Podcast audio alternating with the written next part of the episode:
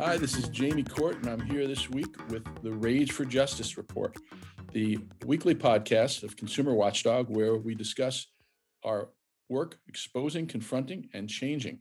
And this week, we're very lucky to have with us Michael Finney, the consumer reporter from KGO, who's celebrating his 30th year. Let me say that again 30th year on the air on KGO ABC 7 on your side. Congratulations, Michael. Uh, thank you. Thank you. It, I'm, I'm happy to still be here.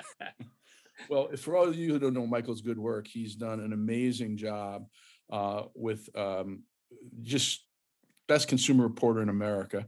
He's exposed uh, all sorts of underhanded tactics by banks like Providian National Bank to fleece consumers, and uh, they eventually agreed after his work to pay $300 million back.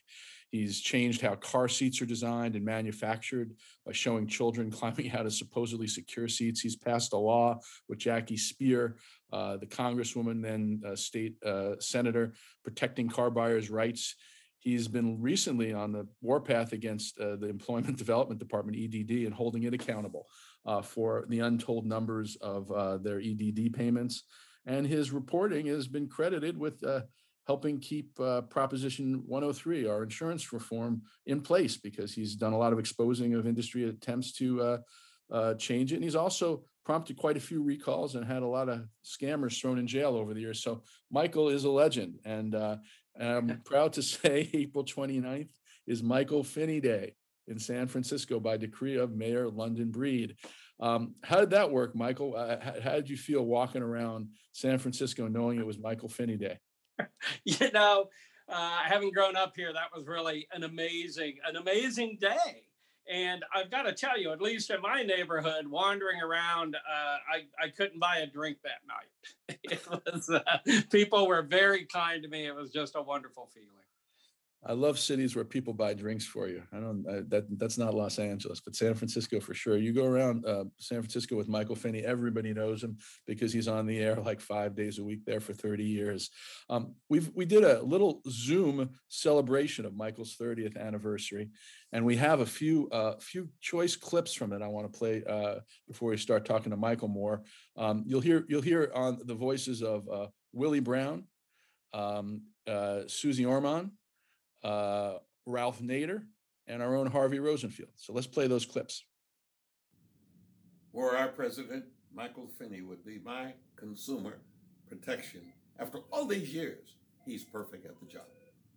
Michael, Susie O here. Can you even believe it that we're both still around? You remember like 30 years ago on the fun we used to have on KGO? You were then and still are the best consumer reporter in the world. I just want to congratulate you. Well, Michael Finney is 30 years on the job. There aren't many like him at television stations around the country, even though consumer advocacy has been polled over the decades to be one of the most popular viewed uh, subjects on television. Kudos to you, Michael, your team, and ABC7 for consistently keeping the politicians and the corporations honest. The very best wishes of all of us to you and your family on your 30 exceptional years of consumer reporting. So, Michael, how, how does it feel to have uh, these folks uh, feting you and and and we had so many more on the zoom call. I mean i think we had 40 people on that zoom call. Uh, first of all were you surprised?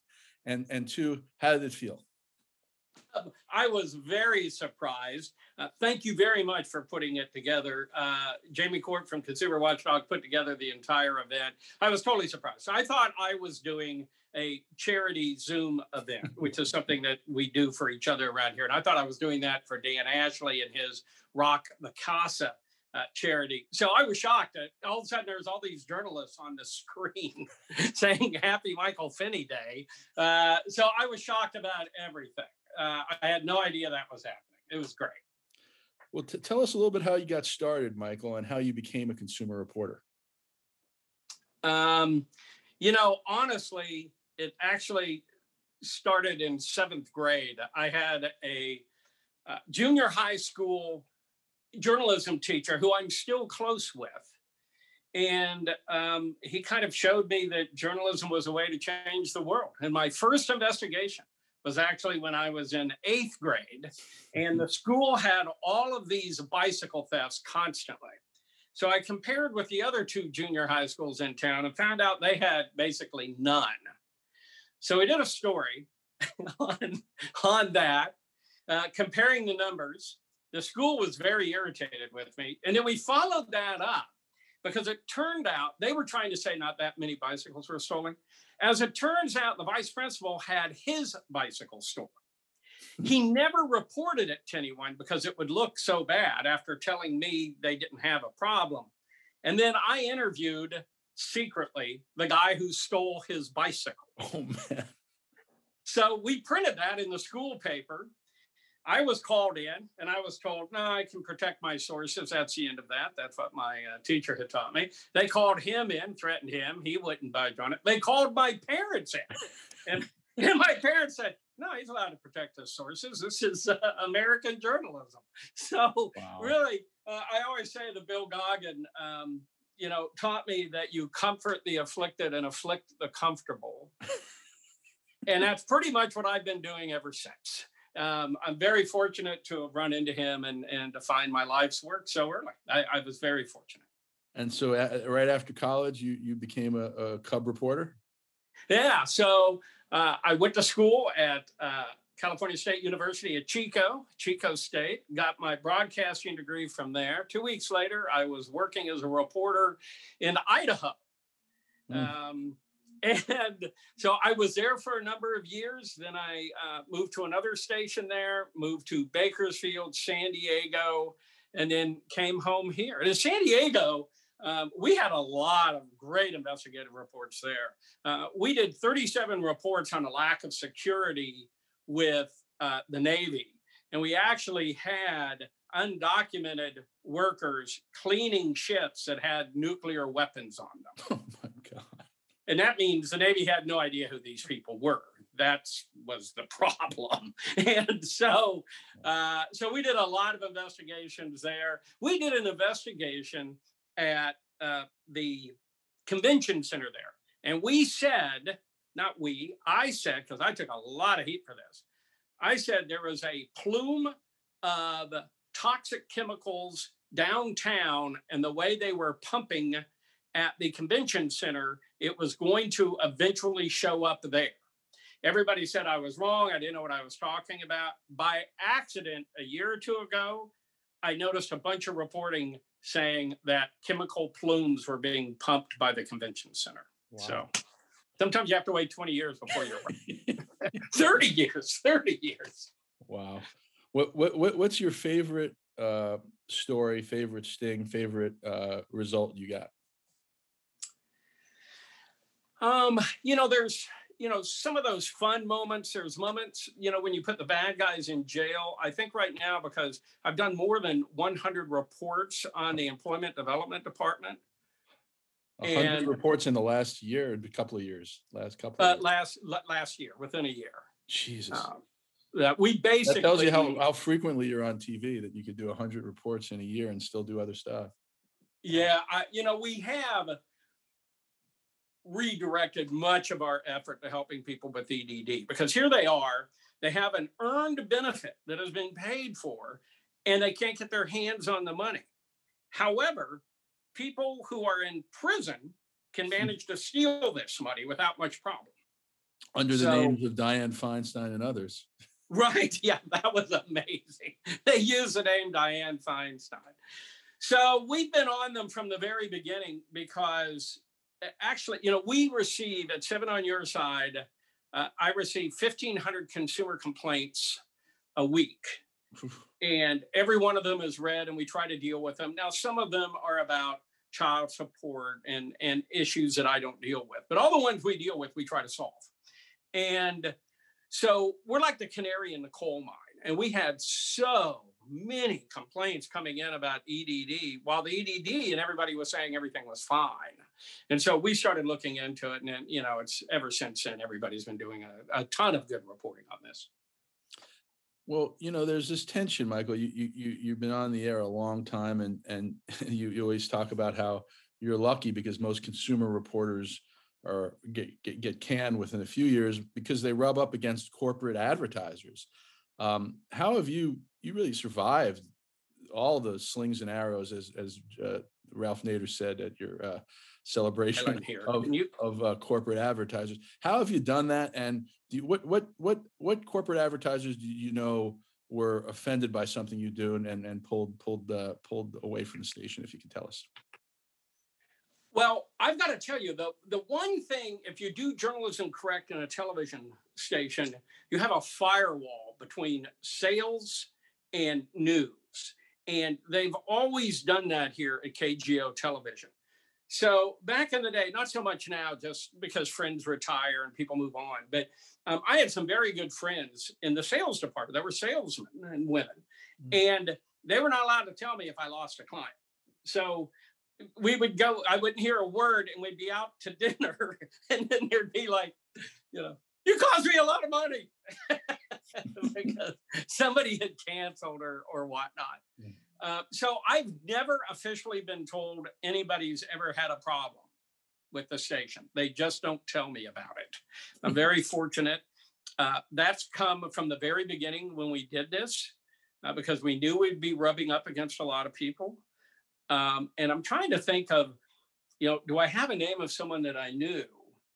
And, you, you know, the thing is, if you stand up and say, we're completely fair and we were hearing your side of the story, we want to hear your side of the story, uh, but you can't complain because you've acted poorly and we tell people about it. And the station from the very beginning, a company, oh, this was an interesting story. And it's not my story to tell completely, so I'm going to leave out the company's name. But I did a report of a, of a major um, retailer.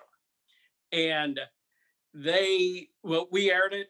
They complained knowing I was going to do the story. It was completely, you know, they didn't tell me about it.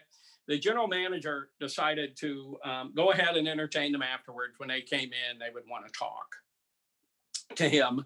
And so he said, fine, come in and talk. And when they came in, it was two guys and one guy handed a legal document to the GM. The GM wadded it up, threw it on the ground, and literally threw them out of his office. Wow. They begged to come back in the office. and when you have people that care about the public, you know, we're doing the whole build a better Bay Area um, on KGO television, and we're serious about it. And we've always been serious about journalism here. So I, I think if they know you're serious about it, you don't get kind of lame complaints. And the other thing I don't do, this is where journalists make a mistake. And and and so do consumer advocates. If you're going to bust somebody, bust somebody. Don't chew around the edges. Don't kind of say stuff. It's like get the goods, and do it. That's my advice to everybody. So when you when you just mess around, you irritate people. It's like, really? That's what you have on me? But when you have somebody good, you have something hard. You know, the, the other thing we do that we have done in the past, we don't always do it, but we'll have a real bad actor. We'll ask other people in the industry, what do you think of that? And we kind of, you know, ask them to go on record we all but demand they go on record that this is not normal, this is not right. And they do it. And so I, I think they feel feel fairly treated by me, even if they're angry and upset with the report. Yeah. Wow. Well, um, what do you, what do you um, what do you think about the future of uh, consumer uh, journalism? Uh, you you hopeful or, or not hopeful? You've seen you've seen a lot of uh, we've seen a lot of consumer reporters taken off the air and then never replaced. I mean, you've been you've got the gold standard in San Francisco, but across the country, there have been a lot of consumer reporters uh, who never get back on the air. No, it's you know this is expensive reporting. It takes time and money to do good reporting. Uh, money is in short supply everywhere in journalism, much shorter supply than it used to be. Um, before there were advertisers lining up to give us money. That simply doesn't exist anymore. So you have to have people that really believe that they have a license to broadcast from the federal government, and that's a serious obligation. but that's a why would you take on that obligation if you don't have to? So I, I I'm not very hopeful. I think there will be people here and there that are um, going to be doing the hard work, the important work, but I don't think it's going to be as common as it used to be. It already isn't. Don't you agree? But are there very many um, uh, consumer reporters that you can speak to now? There are very few, very few. There's one one in LA, which is ridiculous. Um, Yeah. And uh, most cities don't have them. Um, I mean, there there's so few that you know we get calls from all around the country because there are so few people. Um, yeah, it's crazy. Um, qu- quick last question for you, and this is a really important question. In terms of steaks in San Francisco, what's better, Joe's or John's? uh, honestly, uh, I love Joe's for a lot of reasons. It's in my neighborhood, uh, but John's has an absolutely stunning steak. So Wow. I think I I, I I probably have to go with John's. Wow. I would have thought the other way. So you got to ask the questions. Michael Finney, thank you for that insight and all the other insights you've given us over these 30 years. We're looking forward to working with you for another at least 10 years, maybe 20 years, and um, and keep busting uh, the bad guys. Thank you so much for doing what you do. We really appreciate it. Well, congratulations on Consumer Watchdog's 35 years. Oh, Uh, yeah, um, thank you. You heard about that. amazing what you guys have done. Truly amazing.